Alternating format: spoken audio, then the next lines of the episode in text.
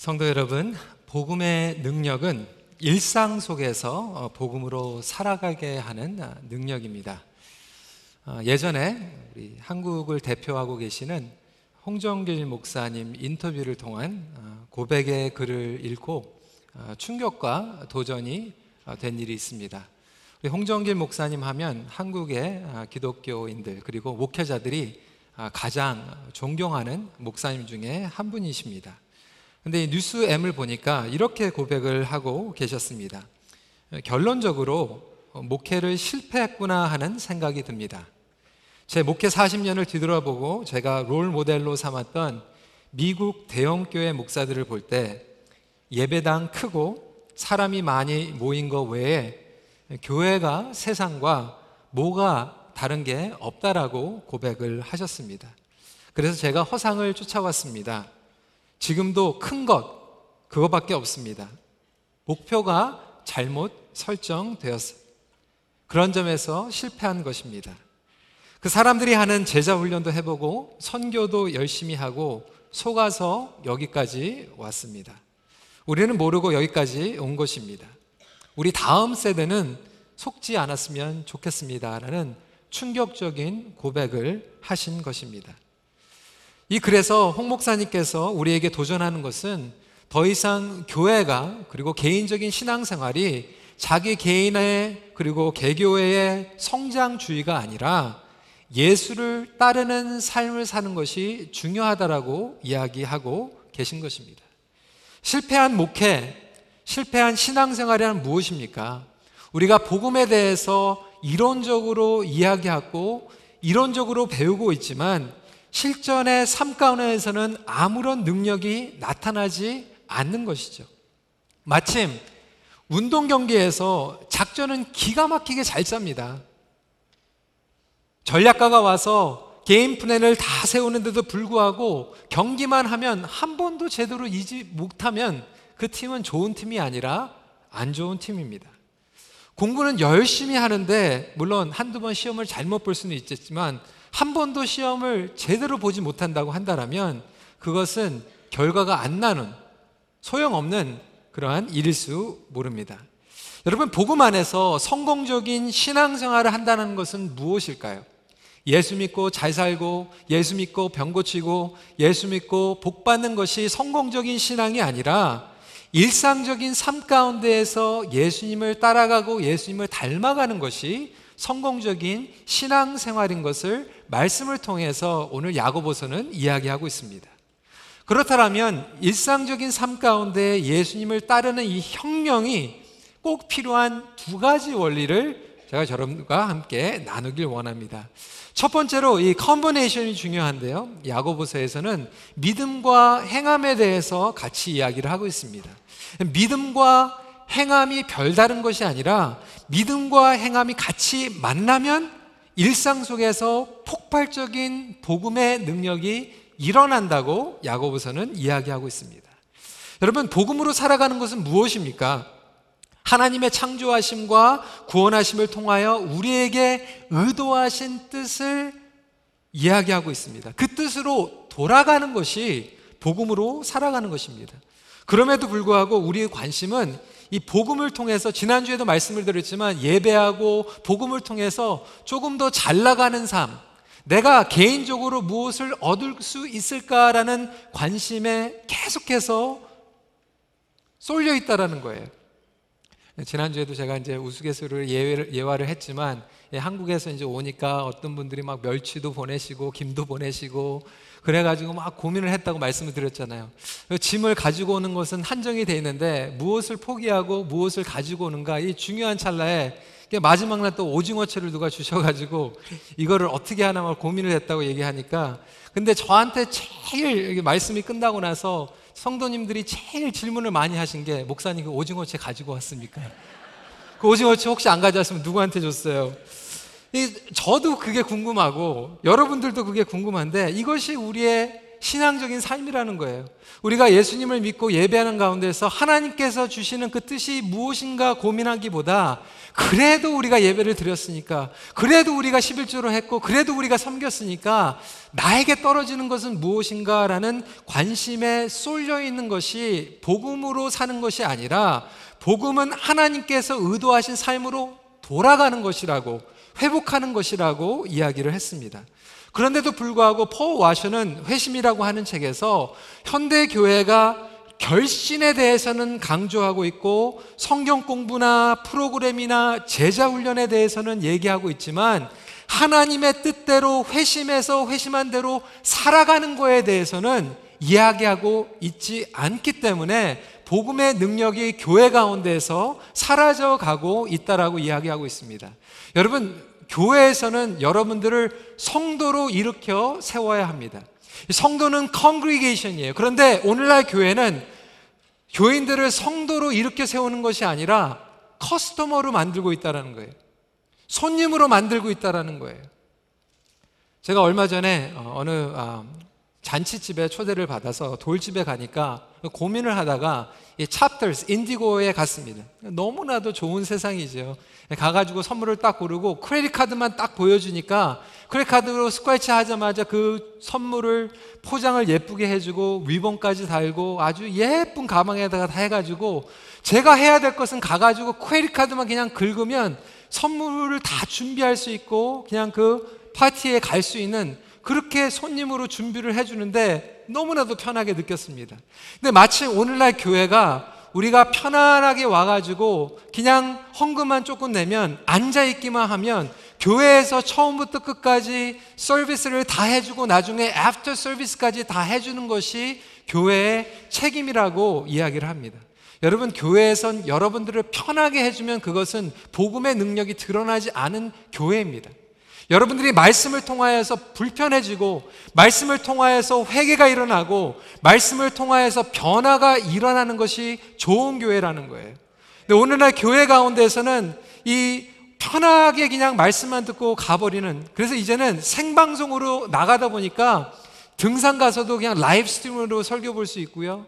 그리고 거기 안에서 그냥 스마트폰으로 그냥 클릭하면 내 은행 구좌에서 11조가 헌금이 교회로 들어가 버리는 그렇게 편안한 신앙생활 하면서 우리가 그냥 편안하게 신앙생활을 하고 있다는 거예요. 여러분, 교회가 단순히 그냥 설교만 듣는 것이 교회가 아니라는 거예요.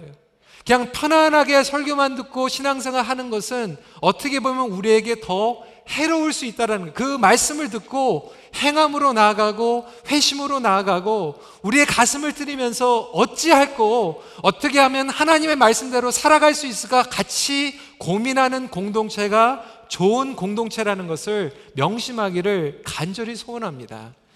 여러분 그래서 사도행전 26장 20절은 이렇게 얘기하고 있어요. 하나님께 돌아와서 회개에 합당한 일을 하라. 오늘날 회개에 합당한 일을 하고 있지 않기 때문에 능력을 잃어버리고 있는 것입니다.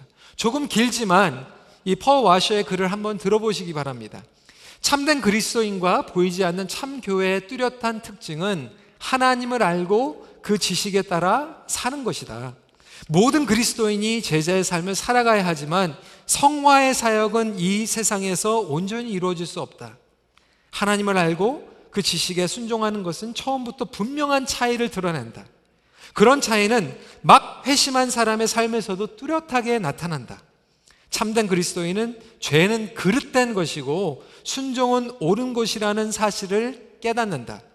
아무도 그에게 거짓말, 도덕질, 간음, 하나님의 이름을 망령되이 일컫는 것을 삼가라고 가르치지 않아도 된다. 그의 안에서 착한 일을 시작하신 하나님이 그 일을 온전하게 하실 것이기 때문에 선악을 구별하는 지식이 가면 갈수록 더욱 분명해질 것이다라고 이야기를 하고 있습니다. 이게 뭐냐면 우리가 예수님을 바로 영접하고 이제 베이비 쿠션으로 태어날지라도 성령님께서 우리의 삶 가운데 내주하시고 복음이 역동적으로 움직이기 시작하면 우리가 선한 일을 하지 않고서는 못 견디는 움직임이 우리 삶 가운데서 일어나기 때문에 믿음과 행함은 결코 떼려야 뗄 수가 없다라는 것을 이야기하고 있습니다. 어떤 분들이 이렇게 얘기하실 거예요. 아, 좀 이상하다. 여태까지는 이 복음에 대해서 얘기하면서 행위로 구원을 받지 않는다라고 분명히 강단에서 설교를 했는데 율법적으로 종교적으로 행위하는 것이 잘못된 것이라고 얘기를 했는데 왜 오늘은 뒤집어 엎어서 행함을 강조하고 있을까요? 여러분 성경은 계속해서 믿음과 행함을 같이 강조하고 있는데 그 이유는 이런 이유입니다. 첫 번째로 믿음의 엔진과 행함의 바퀴가 만날 때 삶이 역동적으로 움직여 간다는 거예요. 성경에서 얘기하고 있는 믿음은 엔진과도 마찬가지예요. 복음은 엔진입니다. 근데 하나님께서 우리에게 순종의 명령을 하시는 건 뭐냐면 마치 자동차에 좋은 엔진이 있는 거예요. 기차에 좋은 엔진에 막 열이 부글부글 끓고 있는데 엔진만 끓어가지고 되는 것이 아니라 이 길을 잘 놓아서 끓는 엔진이 움직이는 길을 만들어줘야 되고 길이 아무리 잘 닦여져 있다고 해도 바퀴가 없으면 나가지 못한다는 것입니다. 아무리 좋은 엔진이 있어도 바퀴가 없으면 쓸모가 없는 차라는 거예요. 여러분 한번 가정을 해보세요. 한국의 제일 뭐 좋은 차가 뭐 에쿠스라고 하는데 이 에쿠스가 여러분 앞에 서 있는 거예요. 그런데 엔진도 있고 그 안에 너무나도 좋은 인테리어 디자인이 있는데 그 차에 바퀴가 없어요. 근데 바로 옆에 티코 자동차가 있는데 엔진은 에쿠스와 비교했을 때 형편없는 것 같지만 바퀴도 달려 있고 제대로 움직이는 차예요. 그 여러분들이 교회 예배 끝나고 이제 급하게 어디를 가야 되는데 에쿠스 안에 탄자, 앉아서 그 가죽 의자에서 편안히 앉아 계시겠습니까? 아니면 티콜에도 타고 목적지를 가시겠습니까? 너무나도 간단한 문제이거든요. 그냥 편안한 데에서 앉아 있는 것보다 티코 차례도 가는 것이 가는 차라는 거예요.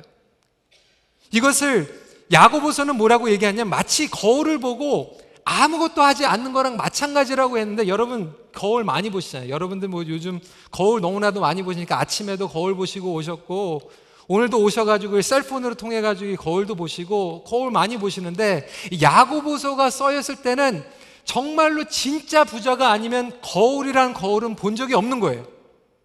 여러분 한번 생각을 해보세요. 여러분 그 모습을 한 번도 본 적이 없다라고 생각하세요. 얼마나 감사하겠어요. 속편하고.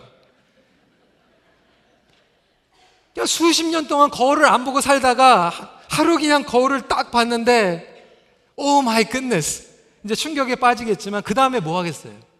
잊어버리고 사는 것이 아니라 거기에 묻은 거 묻은 것들 그런 것들 빼내겠다. 근데 야고보서가 얘기하고 있는 것은 행함이 없는 믿음이라는 것은 마치 이렇게 거울을 보고 말씀을 받는데도 불구하고 그 있는 믿음을 가지고 바퀴가 없이 쓸모없는 자동차, 쓸모없는 기차간에 앉아 있는 우리의 모습을 바라보면서 도전하고 있습니다. 그럼 많은 경우에는 마음은 있는데 행동이 없는 경우들을 보게 됩니다. 저 그런 분들 많이 보잖아요. 정말 힘들 때 절대로 안 찾아와요. 그러면서 나중에 우연히 만나면 아 집사님 죄송해요. 가려고 그랬는데 그렇게 못했어요. 그것도 한두 번이죠. 열번 스무 번 하면 정말 꼴보기 싫습니다. 전화하려고 했는데 아 못했어요. 가서 좀 도와주려고 그랬는데 못 갔어요. 여러분 신앙생활 가운데 정말 믿음이 좋은 분들 계시잖아요 아 모든 게 하나님 뜻입니다 하나님께서 책임져 주실 것을 믿습니다 그런데 삶을 보면 대책이 없이 사시는 분들이 있어요 믿음은 있는데 행동이 없는 거예요. 근데 여러분 야고보서가 얘기하고 있는 이 복음은 총체적인 복음, 행함이 있는 복음을 이야기하고 있습니다. 온전한 믿음의 열매는 온전한 삶이라는 거예요. 행함은 우리의 믿음을 온전하게 해줍니다. 22절 말씀 같이 읽도록 하겠습니다. 시작. 내가 보거니와 믿음이 그의 행함과 함께 일하고 행함으로 믿음이 온전하게 되었느니라. 오늘 예배 끝나고 여러분 남편이 여보 사랑해 그러면 꼭 그렇게 얘기해서 말로만 행동으로 보여줘야죠. 부모님들에게도 마찬가지고 자녀들에게도 마찬가지고 사회에 나가서도 마찬가지라는 거예요. 이 행함이 없는 믿음은 죽음이다라는 것을 알게 두 번째로 거룩한 행동은 죄가 번지는 것을 막을 수 있다라는 거예요. 어, 이거 무슨 얘기인가? 행위로 우리가 구원받을 수 없다고 했는데 지금 거룩한 행동은 죄가 번지는 것을 거룩한 행동을 한다고 우리 죄성이 없어지는 것은 아닙니다. 이 죄성의 행동으로 사라지는 것도 아니지만 거룩한 행동이 마음 가운데 있는 유혹을 번지는 것을 막을 수 있다는 거예요. 마음 가운데 유혹이 찾아올 때 그것을 행동을 반복하면 마음에 있는 죄성이 우리를 삶을 다스리기 시작합니다. 근데 마침 암에 걸리면 여러분 수술을 받고 제거해야지만 암이 제거가 되는 거예요. 그렇지만 이 수술을 기다리는 동안 의사는 분명히 항암 치료를 통해서 암이 번지는 것을 막는다라는 거예요. 항암 치료를 받는다고 암이 다 깨끗하게 없어지는 것은 아니지만 암이 계속해서 번식하는 것을 어느 정도 이겨내고 막아주는 것 같이 우리가 행위로 죄성을 물려치려 할 수는 없지만 죄성이 우리의 삶의 모든 영역들을 다스리는 것을 어느 정도 막기 때문에 여러분들 우리의 삶 가운데에서 막 성적인 유혹, 뭐 인터넷에 그러한 유혹 같은 거 빠질 때 여러분 행동으로 고백하잖아요. 그러면 그 죄의 유혹의 힘이 잃어버리게 됩니다. 그 죄가 나를 다스리는 것들의 힘이 수그러들게 된다는 거예요. 그래서 이 거룩한 행동이 그만큼 악이 번지는 것을 막고 도와줄 수 있다라고 야고보서는 선포하고 있고 시험을 견디는 능력이 거룩한 행함을 통해서 드러난다고 이야기하고 있습니다. 선한 순종이 동반된 행, 함은 우리를 견디게 하는 거예요.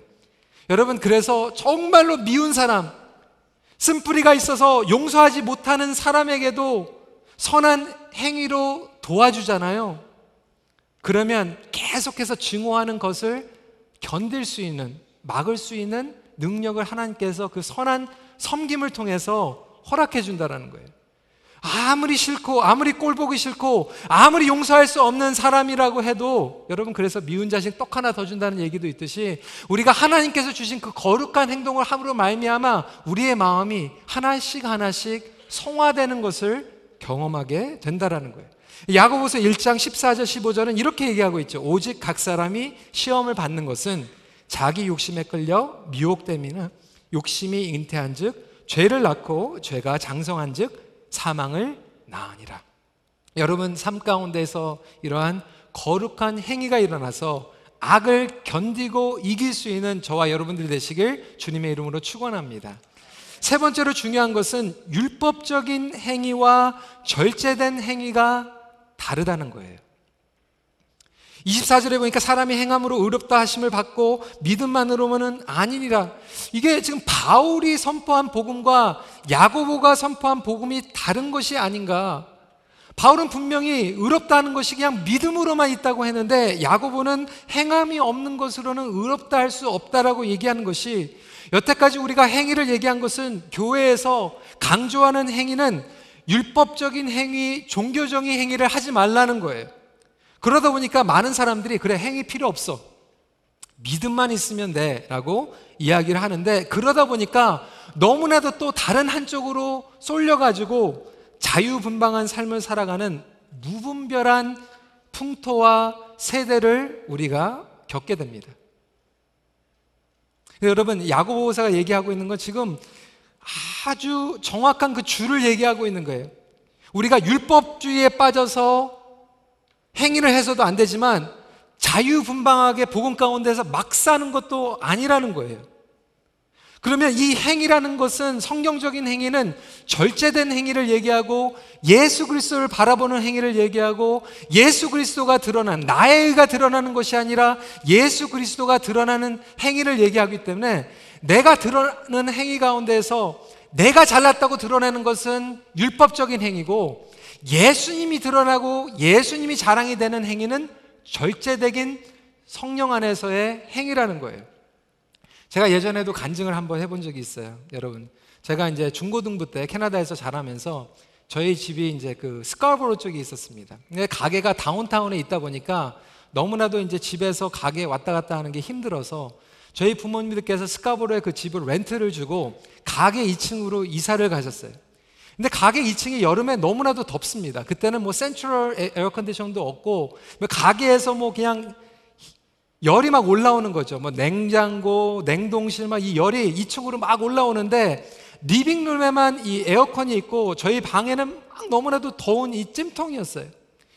너무나도 이렇게 더운데 저희 교회에 장로님께서 저희 교 이제 저희 집에 신방을 오신다고 저희 어머니께서 이제 저한테 심방 오신다고 그러는. 제 친구들은 죄송합니다 우리 장로님들 장로님들 심방 온다 그러면 막 딴 데 가가지고 이제 놀고 막 이러는데 저는 그때 그래도 예배 드리겠다고 장로님 오시니까 어, 우리 집에서 예배를 드리구나 막 기대를 하고 living room에서 이렇게 딱 모여가지고 예배를 드리고 예, 저는 예배를 잘 드렸다고 생각하는데 끝나고 나서 저희 어머님의 표정이 완전히 그냥 막 수그러지신 거예요. 기분이 너무나도 안 좋으신 거예요.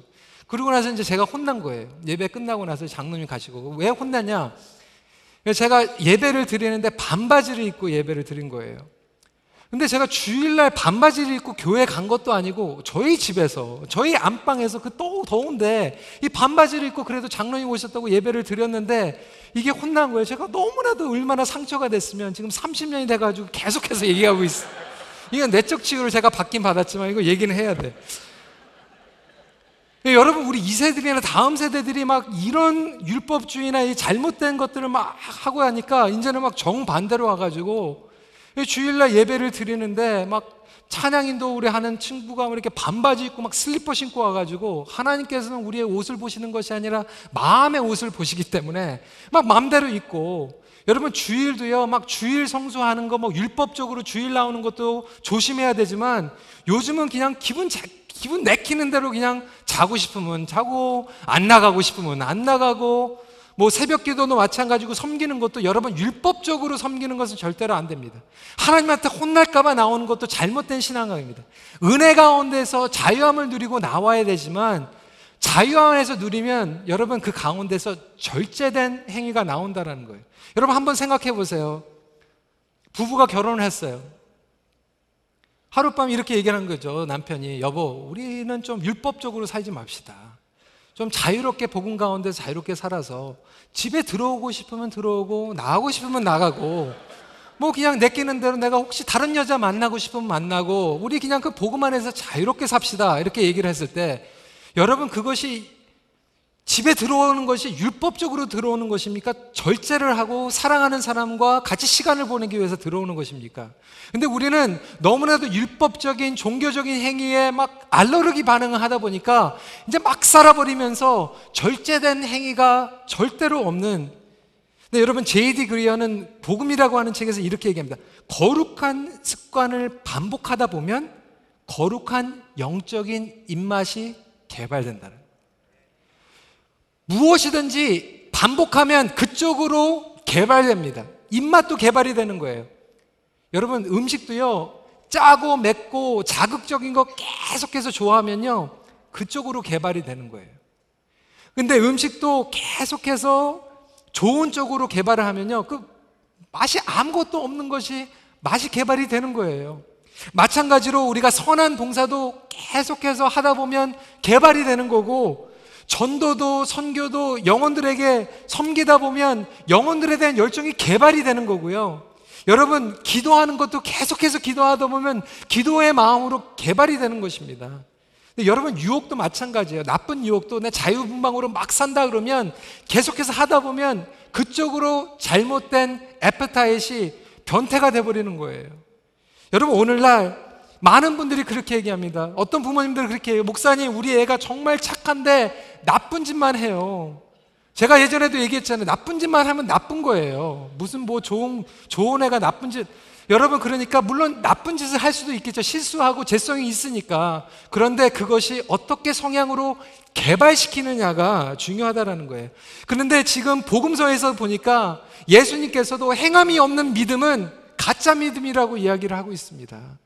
바퀴가 없는 엔진은 소용없는 엔진이라고 얘기하고 있습니다. 성도 여러분, 여러분의 믿음 생활은 어떻습니까?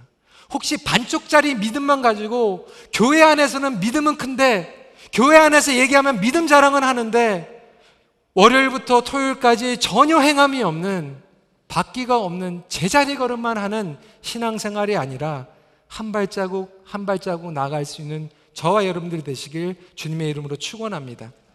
두 번째 콤보가 뭐냐면 은혜와 정의가 만나면 일상 속에서 하나님의 임재하심이 경험이 된다는 거예요. 여러분 온전한 행위는 하나님의 공의가 드러나는 행위를 말합니다. 성경에서 보면 은혜만큼 많이 드러나는 단어가 공의예요. 이 공의가 일상적인 삶에서 만나는 사람들에게 흘러갈 때 은혜가 메말르지 않습니다. 여러분, 많은 성도님들이 주일날 와가지고 은혜를 받아요. 근데 은혜를 받는데 일상적인 삶에 돌아가서 그 은혜를 다 까먹고 오는 이유는 일상 속으로 들어가면 그 은혜를 공의로 흘러내버려야 되는데 공의로 흘러내버리지 않기 때문에 내가 받은 은혜를 다 까먹고 돌아오는 거예요. 공의는 무슨 뜻이냐? 인간을 공평하게 대한다는 뜻이 담겨져 있습니다. 이전에도 말씀을 드렸지만 팀 켈러는 정의란 무엇인가 라는 책에서 공의와 정의의 차이점을 설명하고 있어요. 공의는 뭐냐면 하나님의 속성이에요. 공명정대하고 의로운 하나님의 속성을 얘기할 때 공의라고 얘기를 하고 그 하나님의 속성이 우리의 관계와 우리의 삶의 영토와 사회에서 우리를 통해서 흘러나가는 것을 정의라고 설명을 합니다. 그래서 성경에서는 어쩔 때는 공의, 때는 정의라고 이야기를 합니다. 근데 우리는 정의를 얘기하면 잘못된 사람들 심판하고 벌 주는 것을 정의라고 생각해서 justice라고 얘기를 합니다. 그것도 포함이 되어 있지만 엄밀한 면에서 성경적인 정의는 뭐냐면 하나님의 공의가 공평하게 모든 사람들에게 드러나는 것이 정의라고 얘기를 해요. 강한 자나 약한 자나 부한 자나 가난한 자나 건강한 자나 연약한 자나 상관이 없이 공평하게 흘러나가는 것이 하나님의 정의라고 얘기하고 있습니다. 그래서 야고보서에서는 그 정의가 사회에 그리고 이웃들에게 흘러나가야 된다라고 얘기하면서 15절, 16절 말씀을 이야기하고 있습니다. 우리 한 목소리로 같이 읽도록 하겠습니다. 시작.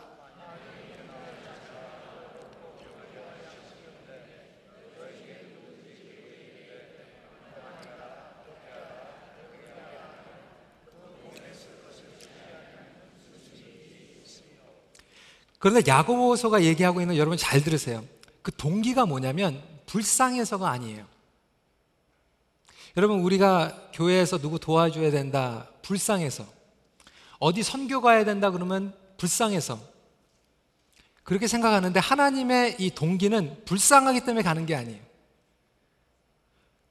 가난하든 부하든 공평하게 하나님의 은혜를 받아야 되기 때문에 가는 거예요. 제가 처음에 그 중고등부 전도사로 있으면서 원주민 선교제에 갔습니다. 근데 원주민 선교에 갈 때 우리 아이들이 원주민 그러면은 그냥 막 텐트에서 사는 거 뭐 이렇게 알았어요. 와와와와 그러면서 이렇게 사는 그 원주민들로 알고 아 원주민들이 가난한데 가가지고 우리가 복음을 전하자. 그래가지고 갔는데 몇 명이 거기 선교에 가가지고 시험에 든 거예요. 왜 시험에 드냐? 어, 우리는 집에서 그냥 엄마 아빠가 공부하라, 공부하라 막 그러면서 TV도 못 보게 하는데 이 가니까 이 원주민 거기 사는 애들은 엄마 아빠가 공부하라고 얘기도 안 하고 그 TV가 몇백 채널 세일라이트 DC가 있어가지고 뭐 그냥 TV도 실컷 보고 평생 그냥 정부에서 돈 준다고 그러니까 일 안 해도 되고 어디 팔자가 이런 상팔자가 없는 거예요. 그래가지고 애들이 시험에 걸린 거, 얘네들이 우리보다 더 잘 사는데 얘네들한테 우리가 복음을 전하느냐, 이렇게 생각을 한 거예요. 그래서 그때 애들한테 교육을 시킨 거죠. 여러분, 복음을 전하는 것은 우리보다 가난하기 때문에 전하는 거 아니에요. 그러면 유럽에 갈 필요도 없고, 일본에 가서 전도할 필요도 없어요. 근데 하나님께서 말씀하시는 것은 불쌍하기 때문에, 고, 아니야, 공평하기 때문에 마찬가지예요. 그러면 여러분 이 원주민 선교도 마찬가지고 미전도 종교도 마찬가지. 어떤 분들은 아 여기 지금 원주민들도 예수님 안 믿고 있는데 왜 먼 아프리카나 뭐뭐 뭐 그런 힘든데 뭐 북인도에 가가지고 꼭 그렇게 해야 되느냐? 여러분 이전에도 우리 임 목사님께서 말씀하셨지만 여러분 오병이어를 가정해 보세요. 남자들만 5천 명이 했으니까 그 군중들이 만 명이 있는데 예수님께서 그 떡을 축사하시고 그 오병이에 그것을 나눠주시는데 그 열두 제자들이 그 만 명이 있는 데서 아 저기 먼 데까지 가려면 20분이나 걸어가지고 가야 되는데 그냥 요 앞에 있는 사람들 그냥 나눠주고 끝나면 되지. 왜 20분이나 멀리 가가지고 거기 있는 사람들한테 떡을 나눠줘야 되냐? 그렇게 얘기한다고 하면 사실상은 모르고 하는 얘기라는 거예요. 첫 번째 줄에 있는 사람들에게도 떡을 주고 제일 끝에 몇십 분, 몇 시간이 걸리는 데에도 공평하게 떡을 나눠주는 것이 하나님의 은혜이고 그것을 인식하는 것이 하나님의 정의라는 것입니다. 여러분, 우리 삶 가운데서 이런 은혜와 정의가 같이 일어나야 된다는 거예요. 근데 우리는 이 은혜를 생각하면 계속해서 내가 얻는 거, 내가 잘 되는 거, 그렇게 생각한다는 거예요. 팀 켈러는 이렇게 얘기합니다. 구원에 이르는 길은 넘치는 선행이 아니라 하나님의 한없는 자랑과 사랑과 자비다. 그러므로 가난한 이들 역시 부자와 똑같이 죽게 나갈 수 있다.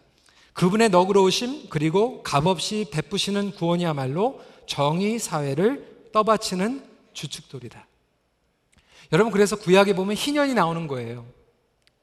50년 만에 한 번씩 희년이 나오는데 안식년을 일곱 번 거치면 희년이 나와서 내가 빼앗겼던 나의 조상이 빼앗겼던 땅과 그 재산을 다시 받는 엄청난 일이 벌어집니다. 내가 아무리 열심히 일을 해가지고 다른 사람들의 땅을 돈 주고 샀어도 50년이 되면 그 땅을 돌려보내야 되는 거예요. 이게 왜 그렇습니까? 나의 아버지가 도박을 하다가 집을 뺏겼어도 나의 어머니가 잘못해가지고 그 땅을 뺏겼어도 누구든지 인생을 살아가면서 50년 만에 한 번은 인생을 살아가면서 단 한 번만큼은 똑같이 기회를 주신다라는 하나님의 공의가 들어가 있다라는 거예요. 나의 부모님이 못 살았어도 내가 50년 전에 게을렀어도 사람이 인생을 한 번 살아가면서 한 번만큼은 똑같이 하나님의 은혜를 공평하게 받을 수 있는 것이 하나님의 희년이라는 거예요. 근데 여러분 우리는요.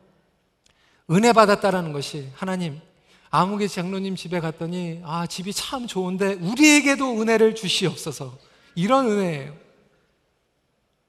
하나님 은혜 받아서 제가 이기게 해주세요. 여러분 하나님께서 제일 곤란하실 때가 미국의 슈퍼볼 할 때가 제일 곤란하시대요. 이 미국의 슈퍼볼 하면 팀들마다 다 목사가 있어가지고 양쪽에서 기도해요. 무릎 꿇고. 도대체 하나님이 어느 팀을 이기게 해주니? 영역이 좋은 목사가 있는 팀이 이기니까? 여러분, 하나님께서 기뻐하시는 그 공의의 기도는 뭐냐면, 하나님, 우리 팀이 이기고 저 팀이 지게 해주세요. 저 팀에 있는 그 코럴백이 손이 삐어가지고 공을 못 던지 이런 기도가 아니라 하나님 우리가 이기든지 지든지 하나님의 영광이 드러나게 하여 주시옵소서. 이기든지 지든지 최선을 다해서 그 다음날 바라봤을 때 후회가 없는 경기를 하게 하여 주시옵소서. 네, 여러분 우리는요 19절에 드러나는 이 마귀가 원하는 은혜예요. 마귀가 은혜를 받아요. 마귀가 믿어요. 그런데 행함이 없고 공의가 없어요. 예배와 설교를 통해서 은혜는 받았는데 인격의 변화가 없는 신앙생활. 그건 감동받은 거지 은혜 받은 것은 아니라는 거예요. 많은 분들이 11조 꼬박꼬박 하고 뭐 헌금하면 나머지 90%는 내가 마음대로 해도 된다라고 얘기 생각을 합니다. 여러분 그렇지 않아요. 한국의 어느 대기업 회장이요. 자기 공장에서 일하다가 불구자가 된 사람이 500만 원을 요구를 했는데 500만 원 못 주겠다고 얘기했어요. 근데 정작 그날 자기는 고급 콜걸 불러가지고 하룻밤 자는데 600만 원 줬대요. 내 돈인데?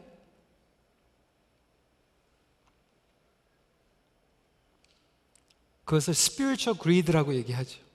영적인 이기주의죠. 진짜 은혜와 가짜 은혜는 구별됩니다. 어떻게 구별됩니까? 가짜 은혜는 반쪽만 따라오는 은혜예요. 여러분 성경에 보면요. 사단이 완전히 다른 게 아니라 교묘하게 마지막만 안 따라오는 게 사단이 주는 형통입니다. 끝이 다른 게 이단이라고 얘기하잖아요. 처음에 보면 똑같은데 뒤집어 보면 다른 거예요. 여러분, 하나님께서 주시는 은혜는 앞면에는 은혜고 뒷면에 보면은 공이거든요. 정이거든요. 근데 정의가 없는 은혜는 반쪽짜리 은혜고 가짜 은혜라는 거예요. 시편 85편 10절 말씀 같이 읽겠습니다. 시작. 인애와 진리가 같이 만나고 의와 화평이 서로 입맞춰. 저는 이 영어 성경 있는 게 너무나도 좋아요. Steadfast love and faithfulness meet. Righteousness and peace kiss each other. 그러니까 여러분 하나님의 그 임재를 경험하기 원하십니까? 그 사랑의 경험이 어떻게 경험이 매일 삶 가운데 일어나냐면 은혜만 받아가지고 되는 것이 아니라 주일날 말씀을 통해서 그리고 아침에 은혜 받고 내 삶 가운데에서 정의로 흘러나갈 때 키스하는 거예요. 이러한 역사가 여러분 삶 가운데서 황홀하게 일어나기를 주님의 이름으로 축원합니다. 여러분 오늘 날 우리 젊은이들이요 대학교 가려고 하면 그냥 공부만 잘해가지고 안 돼요. volunteer 사회봉사 얼마나 하는지 그렇게 이제 하다 보니까 요즘은요 예수 믿지 않은 사람들도 이 social justice가 유행이 돼 버렸어요. 트렌드가 돼 버렸어요. 사회봉사, 사회정의. 근데 여러분 예수님께서 말씀하시는 이 정의는 유행 따라 율법 따라가는 게 아니에요. 무엇이 우리를 움직이는가? 오직 성령이 우리를 움직일 때 성경적인 정의가 우리 삶 가운데서 드러난다는 것을 믿으시기 바랍니다. 누가복음 4장 18절 19절 말씀 읽을까요? 시작. 주의 성령이 내게 임하셨으니 이는 가난한 자에게 복음을 전하게 하시려고 내게 기름을 부으시고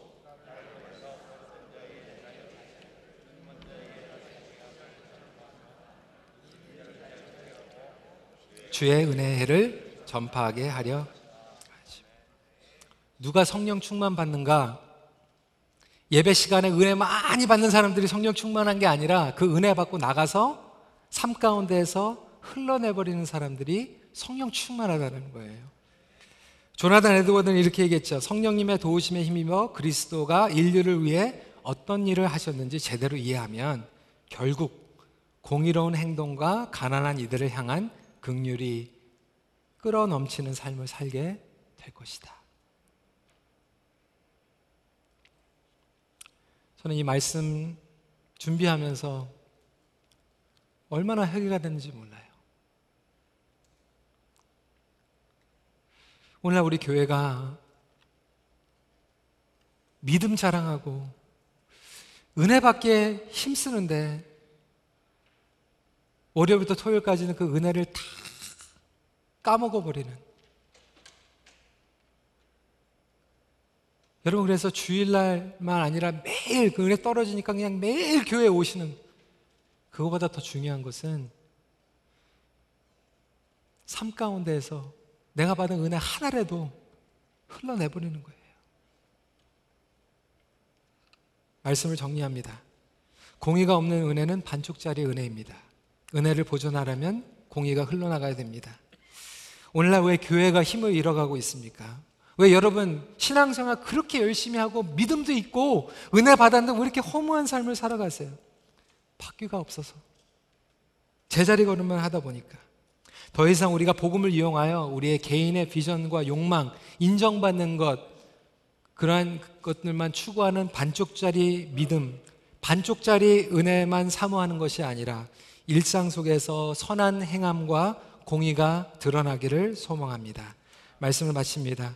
믿음의 엔진만 끌어오르는 것이 아니라 행함의 바퀴로 역동적으로 움직이며 일상 속에서 복음의 혁명을 경험하는 큰빛 교회가 되기를 주님의 이름으로 소원합니다. 기도하도록 하겠습니다.